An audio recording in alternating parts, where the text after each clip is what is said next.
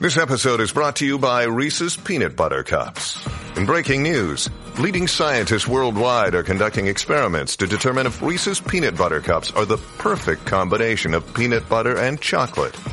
However, it appears the study was inconclusive, as the scientists couldn't help but eat all the Reese's. Because when you want something sweet, you can't do better than Reese's. Find Reese's now at a store near you. First Lady of New York Radio, Joan Hamburg. Entertaining and informative. Talk Radio 77 WABC. Always a good day at ABC when Sam Sifton comes over to visit. And Sam, the managing assistant managing editor of the Times, covers culture, lifestyle, everything. He's one of my favorites and he's a superb writer founding editor of New York Times Cooking, which has become a Bible for a lot of us. And lucky for my family because this man knows how to cook and has great recipes. Sam has been the food editor, the culture editor, the national editor. He was a restaurant critic, wrote a column, is having a great adventure through Foodland. And I take it all is well, and you're cooking and eating and sharing with all the rest of us? All is well, Joan. Cooking up a storm, getting ready for the Super Bowl, having a great old time here at the New York Times. And what do you guys do for the Super Bowl? Oh, I like to put out a pretty big spread. I'll I'll make some nachos. I'll stuff some jalapenos. I'll make some ribs. Maybe a vat of chili. I, I, it's not the game isn't important. What's important is having this feast. It's so funny. It's true. That's what the Super Bowl. Even people like me who are not necessarily big fans, but it's the table the food, the making everyone say, gosh, this is delicious or more. That's, that's right. Even if even if uh, my family is only going to watch the halftime show and the commercials, uh, at least they'll they'll enjoy themselves with the nachos, with the ribs, with the chili. I know yours sounds better than mine. I always make the same thing forever. I make hot dogs and beans baked with maple syrup, little ketchup, mustard, until I just put them in the hottest oven until the hot dogs pop. You know, they sort of just split. And that's got, been Super Bowl. I got to say, that sounds amazing. I, I, I haven't done that in ages. Hot dogs right and beans. That's, that's a classic. I, I but you've got to put the maple syrup and the mustard and the ketchup and mix it all up and then bake it in the hottest oven until the hot dogs burst, you know. And that is good food. Oh, I love it. That sounds great. I bet you could do that with like kielbasa as well. Or you could, it's delicious. You could put some breadcrumbs on the top for a little crunchy mm. crunch. Sounds great. Wow. I'd eat I'd eat that with a big glass of milk. That sounds terrific. or a big glass of beer, depending upon how the game is going. That's correct. Now, do you have a lot of company for something like Super Bowl? Uh, I, I I actually usually just watch with the family. Um, uh-huh. I like to put out a big spread and just get my my kids, my wife, maybe my brother and his kids, um, this year, I think I'm traveling uh, to to watch the game with friends, so that's going to be interesting. What do they do? What do they cook? Or are they going to ask me to cook? I hope they do. Um, and, and, well, and we'll would see. would they? I, that's an interesting thing. It's like having a doctor come for dinner. You know, I mean, when when we used to take listeners all over the world and one of the listeners was a doctor one year, and he begged me not to tell anyone he was a doctor. he said, My trip will be ruined. And I understood. You know, you've got a doctor on board. Oh, doctor, this hurts, that hurts. And you must get the same thing with food or a recipe or something else. Do your friends ask you to cook when they invite you over and you don't mind? I mean, you know, a lot of cooks are secretly control freaks. They like to be able to be in control of their kitchen circumstance. So I'm always happy when someone asks me to cook because I love to do it. I love the challenge of cooking in someone else's kitchen with someone else's materials and mastering their terrible knives and warped cutting boards and the like. And it's a challenge for me, and I enjoy it. The tough thing I got to tell you about being in my shoes is not cooking for other people, it's the restaurant recommendations. And now, as we come into Valentine's Day, and I start, my phone starts blowing up with texts from the bad husbands who haven't made reservations and who are asking me like, what's a great restaurant where I can get a reservation on Valentine's Day? And I just think like, forget it, guys, come on, come on, you're too late, you're too late. Cook, cook your Valentine's meal. And that would probably be a wonderful surprise for a lot of people. And the, right? And the truth is, on holidays like Mother's Day, Valentine's Day, whatever, my kids call them fake holidays because they forget them most of the time. but, you know, you are much better off avoiding a really crowded restaurant. And it could be even something simple. I've suddenly started to crave meatloaf. I, maybe because we had a few cold days. That wouldn't be my food of choice, but I'm thinking about I think I have to have meatloaf. Well, that's fantastic. like a comfort I, food. I, I I endorse that heartily. Although I've never really thought of meatloaf as a particularly romantic dish. Not at it all. Certainly, it, it certainly could be because um, anything made with love is romantic. Right, and it's a cozy food. Yeah, you know. Yeah, I mean it's you, comfortable. Now, what, do you do you glaze your meatloaf, Joan? Do you? Do I you, do. Do you employ, Do you use ketchup as you do? I do. Ah, I do uh, ketchup and a little brown sugar, just a little, because you don't want to oversweeten it, and you can add a dab of Dijon mustard to it, just a little, and yeah. I brush it on the top. Excellent. And sometimes, and the funny thing is, I was looking through recipes and I saw it there. Lipton onion soup, I'm embarrassed to say. I put a packet of that in the meatloaf mixture. Wow, we are going. This is this is the Wayback Machine on the Joan Hamburg Show. Today. Exactly. Like, these are all old classics of American cooking, using these store bought condiments and soup mixes to amp the flavor of, of the food. And I'm not against it it's uh, it's a kind of it's a it's a retro feel this year. I like it. I grew up with it, and when I was a kid, one of my first jobs was writing for Campbell's Soup. So, oh, really? Yeah, you know, him. and we had a test kitchen. I was at an agency called BBD&O, and you wouldn't believe the amazing things that came out of that kitchen using soup. Oh, sure, yeah. because you had that concentrated like cream of celery and cream of, of mushroom and all those of things course. that amp things up. That's the, yeah, the, uh, which we now think of, you know, when we think of uh, like Minnesota hot dish and stuff like that. Those casseroles that are that are thickened and, and flavored with with uh, concentrated soup. Wow. Right. That's and what was the craziest thing that you came up with? Oh my gosh. And you know the worst, Sam? I used to think we had the whole test kitchen with great home economists and everything. I used to think I invented it. You know, I because we spent so much time creating it. No, we did nothing that crazy, but we cooked a lot with it.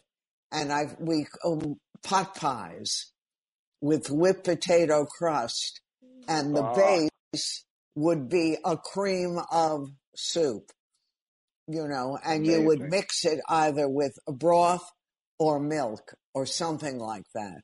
You know, yeah, it was very, you put the leftover whatever.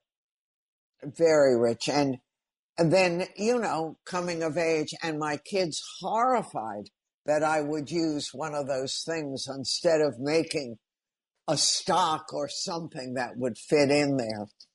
You know, they Well, became purists.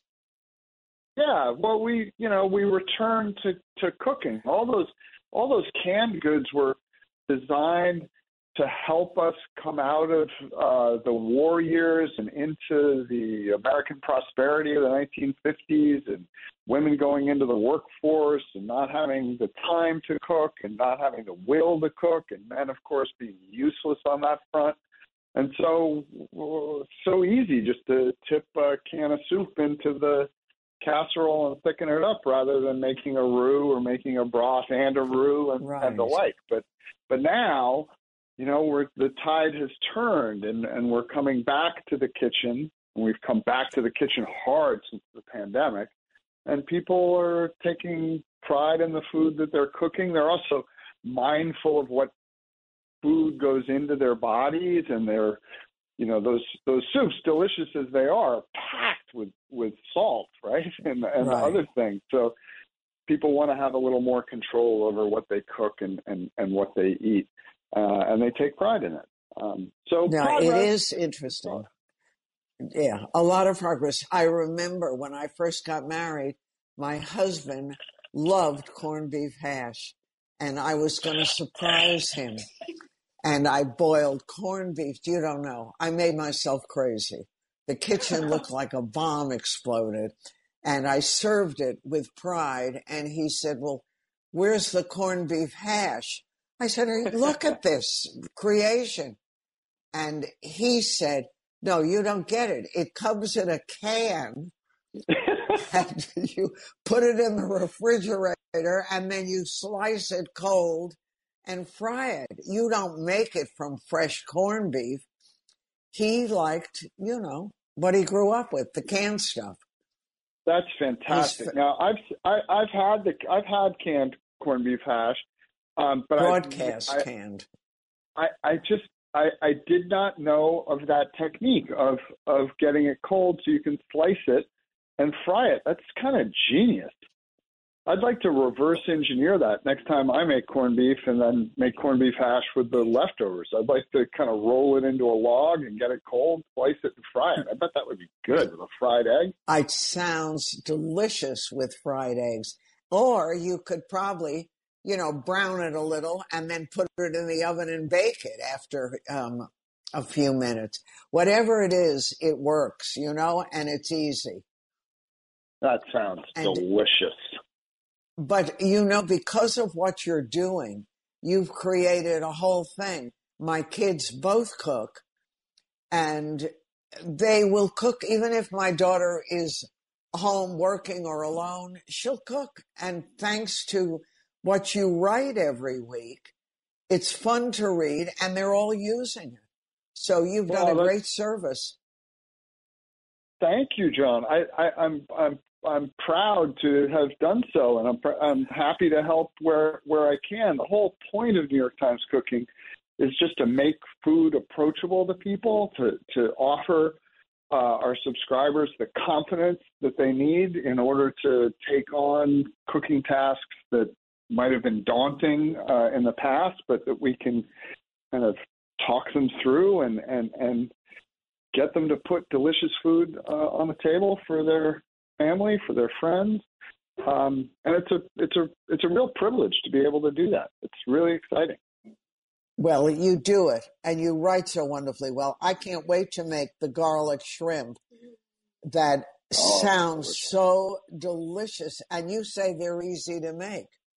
Oh yeah, oh yeah, simple. The only thing you got to be careful with with cooking shrimp is overcooking them. You don't, they you know, they, rubbery. they they get rubbery, and you don't want that. So um, doing those, uh, such a lovely, lovely recipe that the guy has got, um, and just pull them, pull them off the heat 30 seconds before you think you ought to, and you'll have them perfectly cooked, and it'll be delicious. And what about your turkey meatballs? We do a lot of turkey meatballs, but Love yours, a, love a turkey meatball. But you roasted, is that right? With scallion Yeah. and mozzarella and a little jalapeno? Exactly. Um, and you love the, you know, the acidity that you get from the scallion, the bite from the, the jalapeno, the mozzarella that, that helps uh, keep everything moist. This turkey is, of course, a little dry or can be a little dry, so you got to be careful there. And boy, howdy, as they used to say, that's a delicious meatball. Yeah, no. And then, you know, the other day I went over to the Singapore market, you know, the market that opened in the West 50s. Mm-hmm. You, you know what I'm talking about? And they have stalls all over. And they had the, the big thing they had was curries, Asian curries with chicken and rice. Yeah. And- the, the And then you were talking about um, Kay Chun's recipe, one pot with curry with chicken. Oh yeah, that's a that's a really nice one. The one pot recipes really come in handy for for weeknight cooking. Uh, and Kay is a marvelous recipe developer. We're really excited to work with, and and that's a that's a that's a terrific terrific dish.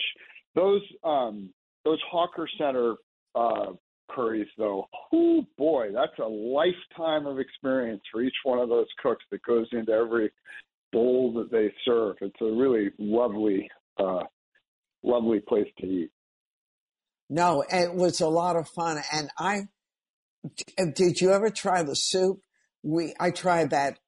I don't know what kind of soup it was. They didn't say, but you had a choice of dumplings, like five different kinds, teriyaki, Uh-huh. chicken, shrimp, pork. And they did it with bok choy or rice noodle or egg noodle. That was so good on a cold day. Oh yeah, Really? and it's all in, all in that broth, all in that rich, delicious, long simmered broth. It's pretty fun And to eat in the winter. I lo- I love that. But what are they? Is that a broth based on chicken or bones or necks? Yeah, yeah, yeah. It's it's chicken, um, and you know I don't know the secret in you know recipe styling of it, but it's so deep in flavor that I gotta think that they roast the bones to you know create some fond in there, and then and then just tick tick tick on low heat for a long time, not boiling it excessively, right? Because if you boil a, a stock with bones, uh, it'll get cloudy and milky, and sometimes uh, you don't get that pure clarity of flavor Right. uh, that you get with a low simmer. Um, and I detect the low simmer. Yeah. And let me, before I let you go, ask you about ribs. If if you're going to make ribs for Super Bowl, and I notice the supermarkets are filled with ribs right now.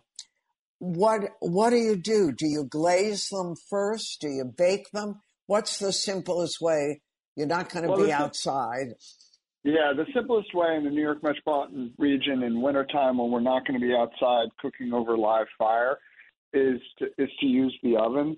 Um, and I glaze at the end, not at not at the beginning, because glazes often contain you know sugars, or and the sugars are prone to burning over a long period of time. So I kind of go low and slow in the oven. I um, I sometimes more than sometimes wrap the ribs in, in foil uh, so that it creates a little steam in there and it, it softens them up pretty quickly. And then after, let's say we're cooking baby back ribs, after an hour, hour and a half, take them out of the foil packet and begin to glaze them every 15 minutes or so, again in like a you know 250, 275 oven uh, until they get all lacquered and, and, and amazing. Now, Eric Kim, one of my colleagues at New York Times Cooking, just published a terrific recipe for glazed ribs that involves just to bring us back to the beginning where we started talking about using kind of store bought in uh, um, creations uh, like like soups and and and soup mixes and the and the like. His recipe uses grape jelly to help create Oh the gosh. glaze for his ribs. And I got to tell you, Joan, they are really Delish. yeah. Mm, that I recipe haven't- by Eric Kim, New York Times Cooking. Got to check it out. I will because I haven't thought of grape jelly since I was a kid. Yeah, you know, it was I- a staple at home, but that's long gone. It's yeah, interesting. Well, so it's, it's yeah, grape jelly, a little rice vinegar, some soy sauce together. You Mm. get this kind of it's it's like a sweet and sour situation. Very good. And one more question. I clipped a recipe, and I think it was yours a while ago with putting mayonnaise on chicken. And I thought, could that be? Could it be? Yes, it Is that delicious? That so that's um so that's uh, actually a, a Kenji Lopez Alt recipe. I've used it myself uh, a gajillion times. It's a, mayonnaise is just fat, right? It's it's emulsified oil with egg yolk, and when you put it on to a piece of chicken, it helps create um, just an incredible. It, it's like it's self-basting essentially. So it, it's really good for keeping things from from drying out. I actually use mayonnaise, and here's the craziest way I use mayonnaise is sometimes when I'm making pizza and I and I'm cooking in a very very hot oven, and I want to put shrimp on the pizza or lobster on the pizza. Mm. Call me crazy. I'll because shrimp overcooks so easily, as we discussed earlier, and because you have to kind of par cook lobster in order to get it out of its shell, it too can overcook in the in the oven. So I toss it in a little mayonnaise before putting it onto the pizza, and it protects it and moistens it and makes it oh so delicious. So Ah, using man using mayonnaise outside of Yum. chicken salad is a good idea. It's a good marinade. And should people, I had a listener who said she was concerned now about chicken because of all the stuff about chicken sickness, chicken virus. Well, Oh, is that a concern? flu. Yeah. It isn't. That a, avian flu is really bad for birds, but it's not. It's not so bad for us. Human. and, and it hasn't. Like we're seeing, we may see shortages of poultry as a result of avian flu, but we're not going to see poisoned meats coming into our stores. Okay. Very reassuring. Thank you, Sam Sifton. Enjoy the game with your family, and I look forward Thank to you. talking to you very soon. Take care. Thank you, Joan. Thanks. It's always a pleasure. Thanks so much. Bye bye, Sam. I'm Bye. Joan Hamburg. Bye. And you're listening to WABC. We have much more to come.